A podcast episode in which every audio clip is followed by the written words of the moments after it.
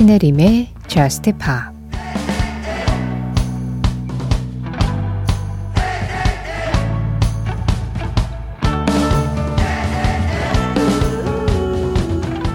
알아도 네가 어딜 가든 넌 절대 혼자가 아니야. 넌 언제든 다시 집으로 돌아올 수 있으니까.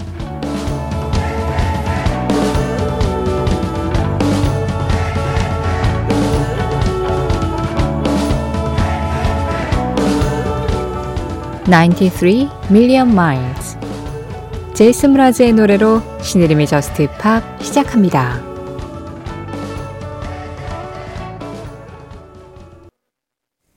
신혜림의 Just Pop 시작했습니다. 오늘 가장 먼저 들으신 음악은 제이슨 므라즈 93 Million Miles였어요. 장희수님이 신청해 주신 음악인데요. 저도 제이슨 므라즈 중에서 굉장히 아끼는 곡입니다. 앞서서 우리 Just Pop 시작할 때 이 노래의 가사를 잠깐 말씀드렸지만 어, 너는 절대 혼자가 아니다. 언제든 집으로 돌아올 수 있다. 이런 따뜻한 가사를 가진 음악이죠. 이 노래의 제목인 93 million miles, 9,300만 마일은 태양과 지구 사이의 거리라고 합니다. 조금 더 쉽게 말씀드리면 1억 5천만 킬로미터로 환산이 될 수 있다고 하네요. 어쨌든, 그래요. 이렇게 작은 지구 안에서 우리 더 작은 이 대한민국 안에서 살면서 더 작은 나의 집과 회사를 오가면서 이렇게 일상을 꾸려가고 있는데 그냥 순간순간 나 지금 행복하다, 잘 살고 있다, 이런 생각들을 자꾸 하면서 예, 그날그날 만족하면서 살아가는 게 전부가 아닐까, 뭐 그런 생각이 좀 들었어요. 근데 항상 이 음악 들을 때마다 그런 생각을 좀 하게 돼요. 제이슨 므라즈 93 Million Miles였습니다. 이어서 들으신 음악은 제레미 주커였어요. Supercuts. 이동은님 신청곡이었는데요. 여기에서 Supercuts는 그 지구 안에서 미국 안에 어떤 프랜차이즈 미용실을 말한다고 합니다. 그래서 이 노래 가사 안에 at 슈퍼컷스라고 나와요. 그러니까 Supercuts에서 어쩌고 저쩌고 이런 일들이 있었어 이렇게 얘기가 나오는 건데 사실 supercut이라는 노래가 또 있거든요. 로드 노래. 저는 이 노래 제목 보고 그 로드 노래가 또 생각이 나더라고요. 근데 로드의 supercut은 그냥 진짜 사전적인 의미로 일종의 편집, 예, 너와의 기억이 편집이 돼서 좋았던 것만 생각이 나. 뭐 이런 식의 이야기를 풀어나가는 노래입니다. supercut이 그러니까 쉽게 말하면 편집이고 약간 몽타주 같은 기법 있잖아요. 뭐 이거에서 이 정도 잘라내고 저기에서 저런 거 잘라내서 같이 붙이는 그런 기법도 supercut이라고 이야기를 한대요. 어쨌든 네, 93 million miles부터 계속 노래 제목에 대한 어떤 영어 공부를 하고 있는 것 같은 그런 기분인데 얘기 나온 김에 들을까요? 편집된 기억을 안고 살아가는 로드의 노래입니다.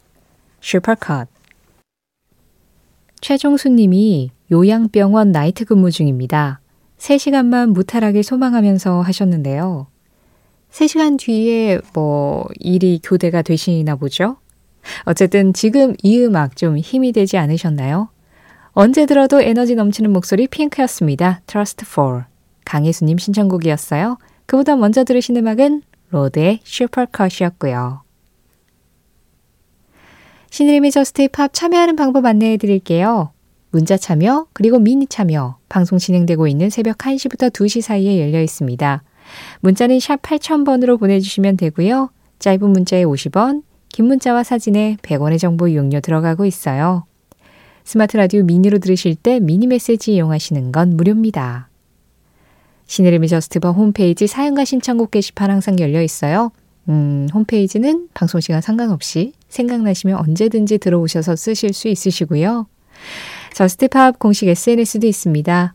인별그램 MBC Just Pop으로 들어오시면 그날그날 방송 내용 피드로 올려두고 있는 거 잘 알고 계시죠? 선곡표도 보실 수 있고요. 거기에 댓글로 간단하게 참여해 주시는 것도 잘 보고 있습니다. 아무래도 제가 어른이다 보니까 별 생각이 없었는데 이제 어린이날이네요. 아, 연휴가 시작되었군요.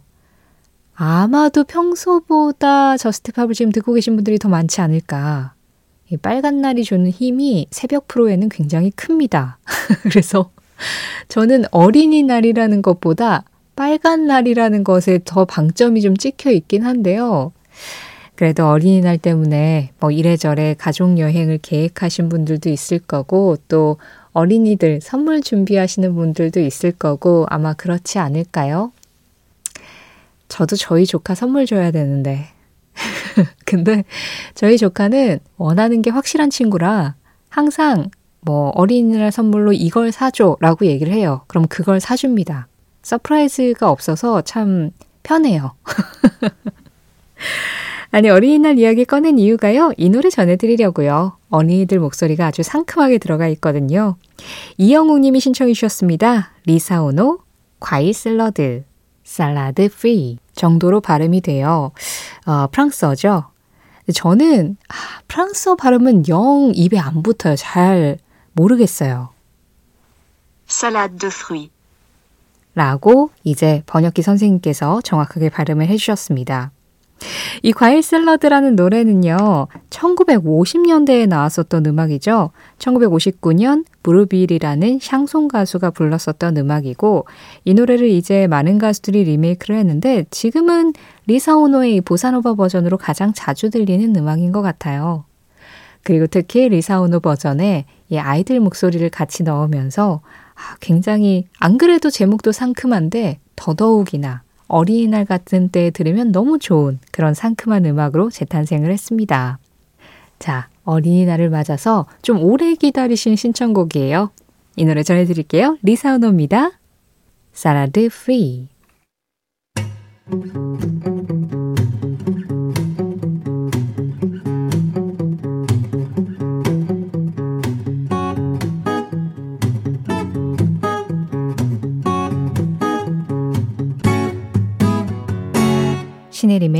신혜림의 저스트 파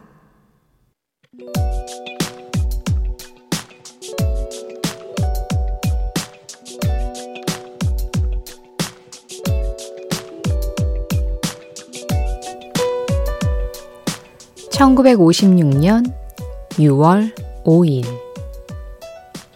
미국의 배우 밀튼 버얼이 진행하던 더 밀튼 버얼 쇼에는 당시 엄청난 주가를 달리고 있던 가수 엘비스 프레슬리가 출연한다.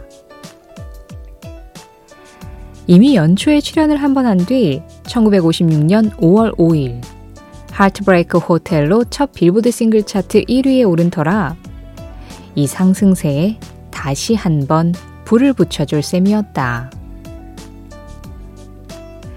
당시 엘비스 프레슬리는 진행자의 소개로 밴드와 함께 무대에 등장. 부드러운 두압송 I want you, I need you, I love you를 불렀다. 그리고 진행자와의 인터뷰 이후 분위기를 바꿔 이 노래와 함께 리듬에 맞춰 다리를 흔드는 춤을 선보이는데 이 노래는 하운드 덕.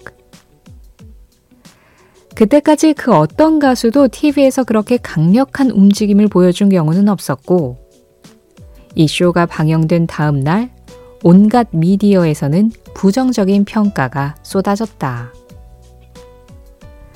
뉴욕타임스는 엘비스 프레슬리가 눈에 띄는 가창력도 없이 대중음악 세계와 전혀 관련 없는 움직임을 보여줬다고 했고, 뉴욕 저널 아메리칸스도 이상한 춤으로 목소리의 단점을 가린다고 했으며, 가톨릭 주간지는 헤드라인에 이렇게 썼다. 엘비스 프레슬리를 조심하라.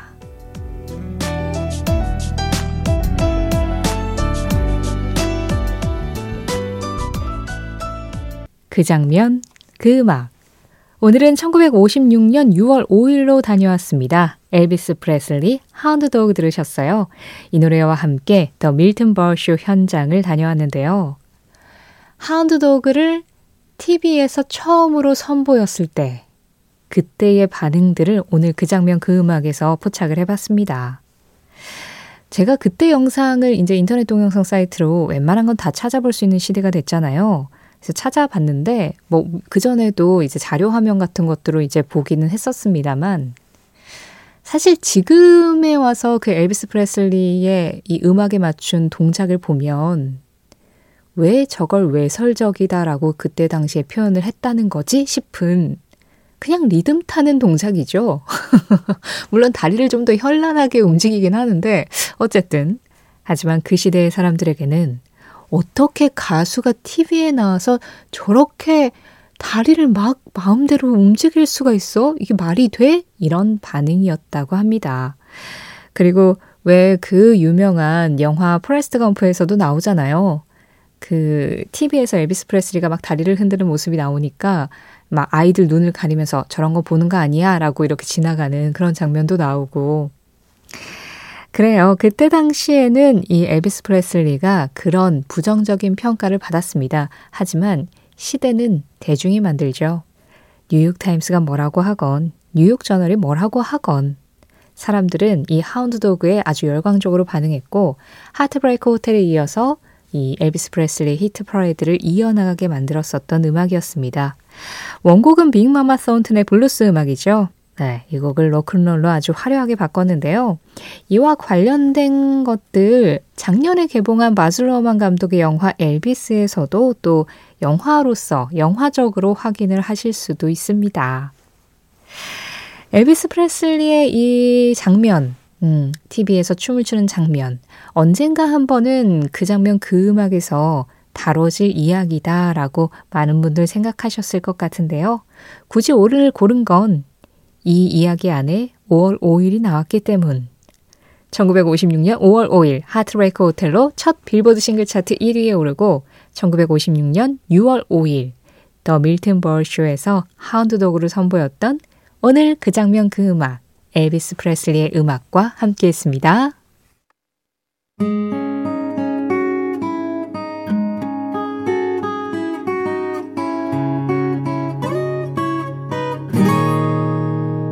신혜림의 Just Pa 0719번님 리차드 샌더슨 리얼리티 신청합니다. 이 노래는 영화 장면 때문인지 노래 자체 때문인지 들을 때면 제 주변 풍경을 달달하게 만들어주는 것 같아 좋아요 하셨는데요. 두 곡 중에 먼저 들으신 음악이었습니다. 영화 라붐 OST였죠. 리차드 샌더슨 리얼리티 이어진 노래는 그 달달한 풍경을 약간 멜랑콜리하게 바꿔준 것 같았죠. 앤서니 라자로 무디 윈디였습니다. 0512번님 신청으로 함께 했어요. 2208번님. 제가 음악 영화를 좋아해요. 특히 원스를 인상 깊게 봐서 가끔 다시 보곤 하는데, 신임 작가는 좋아하는 음악 영화 있으세요? 추천해 주시면 감사하겠습니다. 신청곡은 원스에서 여자 주인공이 피아노 치면서 불렀던 The Hill 신청합니다. 저는 그 장면이 참 먹먹하더라고요. 오랜만에 원스 한 번 더 봐야겠어요. 감사합니다 하셨는데요. 원스 너무 좋은 영화죠. 저도 원스를 보고 그 마지막 엔딩 장면에서 그냥 와, 이거 진짜 너무 좋은 영화다. 이런 감탄이 정말 저 명치 끝에서 저절로 막 솟구쳐 올랐어요. 너무 아름다운 영화였죠. 예. 그리고 좀 당시로서는 메이저 영화에서 보기 드물었던 파격적인 영화이기도 했었고요.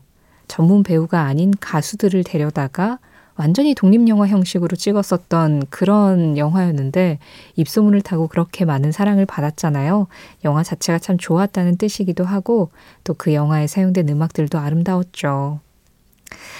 어, 저는 음악 영화를 대부분 봅니다. 직업이 음악 작가니까요. 그리고 대부분의 음악 영화를 상당히 좋아합니다. 그래서 글쎄요, 어떤 영화를 추천드려야 할까 싶긴 한데, 원스를 좋아하셨다면 이 원스를 만든 존 카니 감독 영화는 대부분 보셨겠죠? 비긴 어게인, 그리고 싱 스트릿. 네.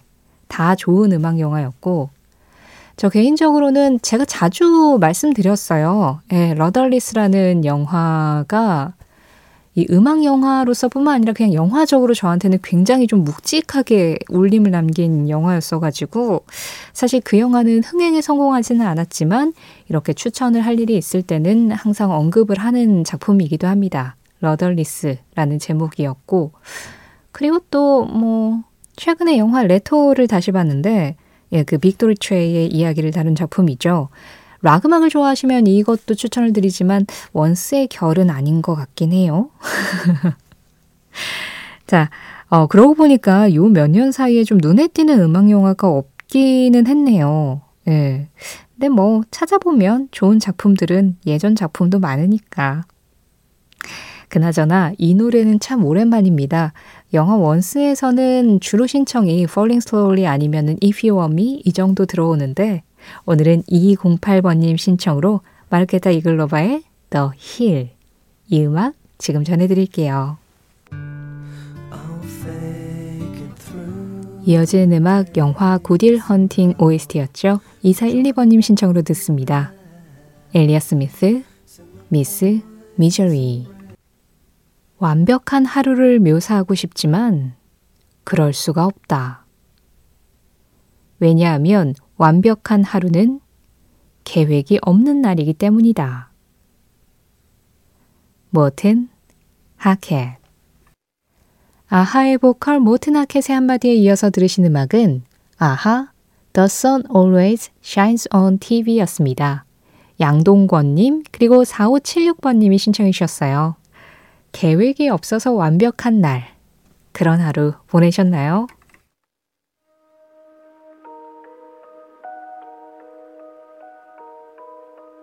Our texts are mainly blue. I save them up for you. And when I'm lying in bed, this lazy thing. 저스트 파워의 마지막 곡입니다. 켈리 모글, Up. 이 음악 전해드리면서 인사드릴게요. 지금까지 저스트 팝이었고요. 저는 신혜림이었습니다.